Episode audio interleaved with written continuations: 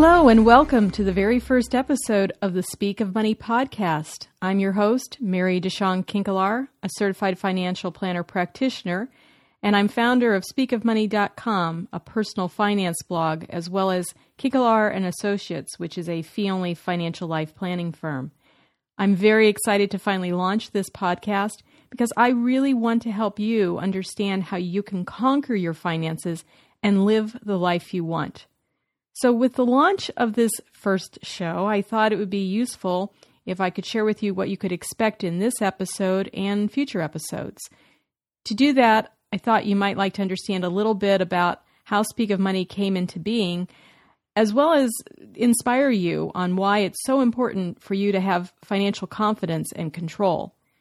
You see, over 10 years ago, I started my financial planning practice, and right from the beginning, there were a few things I started to notice when I was working with clients that I really had never anticipated while I was preparing to become a financial planner. These were issues that weren't really being addressed in any deep or meaningful way in the coursework that I was going through. So once I got out there and was working with clients, it was kind of a learning experience to deal with these issues as they popped up. The first thing I started to notice was that many people are uncomfortable talking about money. And um, I should rephrase that. Let me say it that they're uncomfortable talking about their money, their personal financial situation. And sometimes they're very uncomfortable even when they're dealing with a financial professional. I've had many people tell me they delayed working with a financial planner because of the way talking about money issues made them feel. And they were afraid of what I might think. They were basically afraid of being judged. And these are people from all types of backgrounds, different incomes, different net worth. They're not just folks that are struggling to make ends meet. So for them, talking about their finances made them feel very vulnerable. It also raised all of these other emotions around that can come up with money like guilt, fear, overwhelm, you know, that list of feelings could just go on and on. And so people were ignoring it they'd make excuses saying maybe they're not good with numbers or the stuff doesn't interest me, but I felt there had to be a little bit more to it. Plus, we're also conditioned as a society to think it's not polite to talk about money. You don't want to sound obsessed with money, you don't want to be greedy, you don't want to be that obnoxious person, and somehow we can take that to mean just avoid the subject. So, a lot of people I find have an easier time talking about their medical conditions, their relationship, religion, politics. They can talk about all these things in public, but the thought of talking about money, they shut down. They just can't open up about it. What I realized was that if just talking about their money could trigger all of these hot button issues for them, obviously dealing with their finances would probably raise the same emotions. So not only do they avoid talking about their finances, they give the management of their money the same level of focus. They think of it as a burden, a chore, and in some cases, they just completely ignore the situation and hope someone or something is going to rescue them. You hear all the time people are hoping for winning the lottery. Maybe they're thinking an inheritance is going to get them out of a sticky situation, or they just turn over control to someone else. But these scenarios usually don't work out very well. What can end up happening is they actually allow these money issues to run their life. You could also say they allow them to ruin their life because they may not see the impact right away. It's gradual and chips away over time because they aren't giving their financial life the proper attention. And I want to be clear about that. I didn't just say they aren't giving their finances the proper attention. I'm saying they aren't giving their financial life the proper attention. I created the Speak of Money blog and named it that way because I wanted to encourage the idea that it's okay to talk about money. It's good and it shouldn't be a, something you hide from. The reason it's so important to take this on is that the way you think and feel about money, it has a direct impact on how you approach not only your finances, but other aspects of your life. When you ignore or half heartedly deal with your money, and you kind of operate from this place of fear or confusion and dread, your money and life are out of balance. It's possible that you're holding yourself back from fulfilling your purpose in life. Essentially, you could be undermining yourself as well as depriving yourself of special experiences and opportunities. So, the number one reason I started this Speak of Money blog and now this podcast, is that I don't want you to ignore your financial life anymore because it's really more about your life than it is about money. But there's more. My second early discovery was that when I was giving financial advice, not every client would follow through on what I was telling them. Many would follow through on the action steps, but some just wouldn't do it. Here it was, they came to me, they paid money for advice, and then somewhere along the line, they didn't implement or follow through on what I had told them to do you know, usually the excuses I were I would hear were there was a lack of time, they got distracted with other things, or they were afraid they were going to make a mistake. But I had a feeling there was more to it. Now, I have a degree in behavioral science, but when I took additional studies to become a financial planner, we focused on the facts and figures. It's more the quantitative aspects of money. And while financial planners do help their clients with goal planning, diving into the qualitative life issues around money, that really wasn't something being done 10 years ago. So I started to dig into human behavior and personal development to try to understand why people were having problems fulfilling their financial plans. Why were they getting stuck? It wasn't that they didn't have the knowledge, these were very smart people, and I had given them specific action steps. It couldn't have been much easier than that, so there had to be a little bit more. I wanted to understand how I could help them make the shift from financial apathy to being fully engaged, and I wanted to do it in a way that worked for them.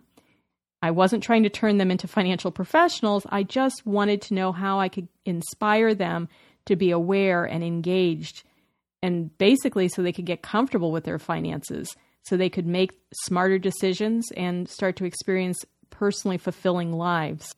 What I came up with was something that was pretty simple that many of us need a lot more than just practical financial tips, facts, and figures. The real issue getting in the way for these people was it was usually tied to their personal perspective on money, their thoughts, their feelings, emotions, all those things that were around money, as well as their financial habits or lack of financial habits. No matter how great the advice might have been financial advice is useless unless you know how to manage your personal perspective on money. Because once you understand that, you can manage your money mindset and you're more likely to take constructive action rather than destructive action. And that's what really creates behaviors that lead to healthy financial habits over the long term. I learned that I needed to help guide clients through not just the practical parts of money, but also the emotional and behavioral aspects to mastering money. These are three key areas that need to be in alignment with each other, and it's something that's often overlooked even by professionals. But it's so important if you want your financial life working for you and not against you. With the Speak of Money podcast, I want to focus our episodes on helping you to develop these three critical areas. So let me go over them with you right now.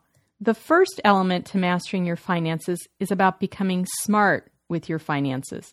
It's about building practical knowledge around money. It's the skills and information you need to make wise decisions. Now, there's a lot of information available out there already. Some of it is very good, and some of it is complete garbage designed to kind of confuse and, and sell things to you. My job is to help you focus on what is truly useful and important to you what's relevant to you, while also knowing what to ignore and how you can evaluate between the different offerings that are available to you. The second aspect to mastering your finances is all about becoming comfortable with your money. This ties back to what I was saying was holding a lot of people up, not being comfortable with money and the topic of money. It's about understanding your personal perspective on money you need to become aware of how your money mindset, your history, the stories you hold on to, whether those stories are in your conscious or subconscious brain, you have to understand how these are impacting your emotions, your feelings, and behavior with money. It's not about being a victim of your history or your past or what you believe in. It's about using that information to improve your behavior going forward. The third part to mastering your money is often overlooked, but it's critical. It's about being focused. This is about taking constructive action with your money, developing simple but impactful action steps. We're not talking about busy work here or overly complicated budgets and spreadsheets. It's just simple, steady, consistent change that can turn into healthy financial habits over time. Starting with this podcast and each future episode, I plan to include a practical knowledge building element, a personal money mindset exercise for you, and a behavioral challenge for you to take on. Now, I don't want this episode to run too long, but here are your three homework items for this coming week. For step one, it's about building your financial knowledge. So, we're going to do some practical information building. Now, it can be overwhelming just knowing where to start. This first week, I'm going to ask that you send me your financial questions by visiting the speakofmoney.com website. You can go to either the show notes for this episode or you can hit the contact tab and fill out the contact sheet with your question. Now, I can't reply personally, but I plan to use your questions on a general basis for a future podcast or blog post. I want you to understand that, as always, this podcast is for informational purposes, and you shouldn't consider it as personal, financial, legal, tax, or medical advice. I can't be held responsible for actions you take based on listening to this podcast, so always check with a professional to obtain personalized and timely guidance. That said, I do want your information so that we can learn from it. If you have these questions, other people may have the same questions. It'll help me create content that's more relevant to where you are in life and what you're looking at. For step two, it's about getting comfortable with money.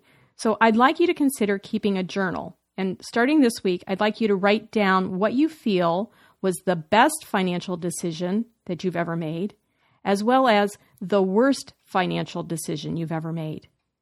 What were they? How did they make you feel at the time they happened? How do they make you feel now? Do these hold any influence over you today? Do they impact how you make financial decisions today? In what way? Kind of explain this, write it out. I hope you'll find that this exercise can unlock some areas where you may be holding yourself back and they could be impacting your decisions, financial or life decisions. So feel free to share if you wish. You can do that on the website in the comment section, or you can send me a reply via the Contact Us page. Working through on a journal, it helps you put the thoughts down on paper. But don't be surprised if you put down some initial thoughts and then come back to a day or so later and say, you know what, I've got other things that I would have put in there and I didn't even think about them right now. It's a time to explore, and there are no right or wrong answers. It's just a matter of digging a little deeper to understand how these things can be impacting you.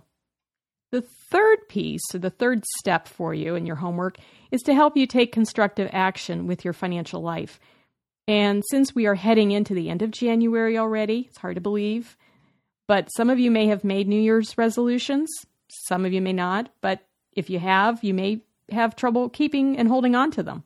You know, starting in early December and continuing through January, I get bombarded with email messages pushing me on how to reinvent myself or start the new year with a new you or make this the best year ever, blah, blah, blah. I, I don't know about you, but these messages really kind of grate on me. I, I, I feel like I'm always being under attack and I just tune out. Now, I really believe it's important to create goals. Obviously, I'm a financial planner, and that's what, one of the main things we like to focus on. But you have to do this on terms that are right for you if you want them to really stick. And I believe strongly that goals need to be based on your personal values. And frankly, between the holidays and year end deadlines, January 1st is just a lousy time for me to plan anything. I prefer to do it in January, later in the month. It gives me a chance to lay out my thoughts, and I come away a little more re energized because I know that I'm not under this timeline that has to be done January 1st. So I have a handout on the website under the show notes that will give you kind of a jump start to helping you with your goal planning. And it lays out focusing on your vision, your personal mission, and then your goals. So it kind of is in alignment with your personal values. And I encourage you to go through that exercise. And then in the next episode, we can review that framework to see how it worked out for you. I'll share with you how I did mine, and we can compare notes. Again, make sure to visit speakofmoney.com for links to the items that I've mentioned in this show. and leave your comments. I'm anxious to hear what you think, and I'm looking forward to creating some really great podcasts in the future, along with some special guests that will be on these shows. But until our next show, I want you to make time to get smart, comfortable, and focused with your money. It's your financial life, not just your money. Thanks so much for listening. And until next time, cheers.